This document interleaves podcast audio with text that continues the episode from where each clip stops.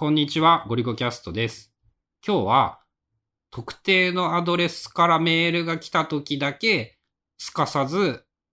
iPhone、Apple Watch に通知を送るにはどういう方法を使ったらいいかっていうのを話しながら考えてみたいと思います。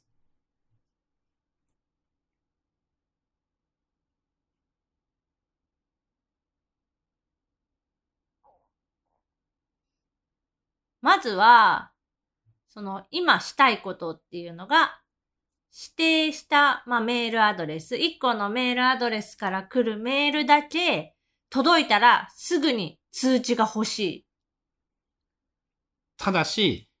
それ以外の通知というか、そもそも、俺個人的な話なんだけど、メールの通知というものは嫌なので、基本的に全てのメールの通知はオフなんだけど、特定のメールアドレスから届いたメールのみ即座に反応できるように通知が欲しい。まあなんでなんかっていうのは、一回前のポッドキャストで、その、クモンに行っている時に終わりましたよっていうメールが届く仕組みがあるんだけど、そのメールが届いた瞬間に迎えに行かないと息子にすごいぐちぐちと文句を言われる。ちょっと父ちゃん帰ってくるの、迎えに来るの遅かったよっていうのと、まあ実際、そのプッシュで通知来ないと本当に遅くなってしまうので、早く連絡が来ないと困るんだけど、一個のメールアドレスだけが、をスマートに iPhone というか Apple Watch を震えて教えてもらえるようにする仕組みっていうのが、物理的には可能なんだけど、どうやったら一番便利でお手軽なのかっていうのがなかなか思いつかなくって、現在妥協案として行っているのは、Gmail のアプリを入れて、雲に行っている間だけ Gmail の通知をオンにする。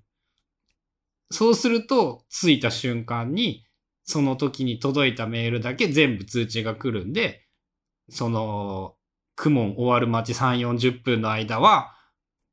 メールが来た場合にすぐに反応できる。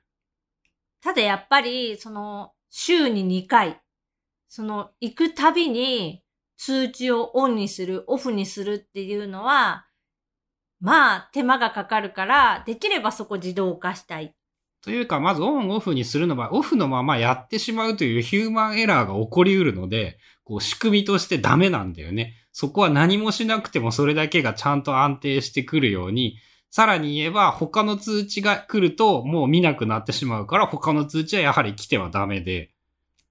で、最初に俺が春菜にやればいいじゃんって言ったのは標準のメールアプリの VIP 機能っていうやつ。特定の VIP っていうものを指定しておくと、その人からのメールだけ通知を送るようにするっていうのができるはずで、それでいいじゃんって言ってたんだけど、なんかね、Apple、Gmail を登録した場合に、メールアプリがプッシュが未だにできないっぽいんだよね。15分おきのフェッチっていうのならできるから、まあ、一般的なメールだったら15分おきに通知が来たらもう1ミリも文句はないんだけど、15分も待たせると子供にどれだけ何を言われるかわからないというか、まあ実際かわいそうなので、そんだけただ待ってたら、それが原因でもう行きたくないとか言われるのも困るので、できればメールが届いた瞬間、まあ何秒以内とかっていうレベルでちゃんと通知が来るようにしたい。そうすると、現状 Gmail で登録してしまったので、その iPhone の標準のメールアプリをで、ただ設定するだけでは、それができない。今日、まあ、標準のメールアプリからも、通知は VIP に対、えっ、と、登録しているので、通知が来る。普段は通知来ないんだけど、VIP から来た時だけ通知っていう風にしてるから、来るんだけど、やっぱ10分ぐらい遅かった。もうあのあれはね、最長14分間遅くなるはずやからね。で、ああ、やっぱりこれではちょっとまずいなっていうので、どうしようかなっていう。とりあえず今思ってるのがさ、メールアプリって iCloud のメールだったらプッシュはできたはずだよね。それもね、ちょっと覚えてないくって、そもそももう iCloud のメールアドレス必須じゃなくなってきてるから、Apple ID を新規登録するときに。ああ、以前はそういえば必須だったね。うん。だからそもそも iCloud のメールアドレスを持ってない。春菜とかも持っていない。で、俺 iCloud のメールアドレスは持っているんだけど、まあ悩みがさらに、俺と春菜の両方にそのメールを届くようにプッシュ通知をしたいっていうやつなんだよね。で、例えばで今思いついててできるかどうかっていうやつは、その Gmail に特定のアドレスから from メールからメールが来た場合に、俺の iCloud メールにメールアドレスに転送するようにして、俺も春菜もそのメールアドレスでプッシュで受け取るっていう風にやる？それのメールアドレスって何？その、えっ、と、例えばなんだけど、ゴリゴ at iCloud.com みたいなメアド持ってるんだよね、俺。その、そのメールを、俺の iPhone と春菜の iPhone で両方ともメールアプリから設定をする。で、それができたかどうかをまず覚えていない。で、それがちゃんとできれば、二人とも VIP で届いて、タイムラグも、まあ、Gmail の転送があるのでっていうのはあるけど、多分何にも問題なくできるんじゃないのかなって思ってるんだけど、他になんかあるかな？まあ、あとはその自動化系のサービスを使って、Gmail にその特定のなんかキーワードとか、まあその送信元がこれっていうので絞って、アプリに通知を来させる。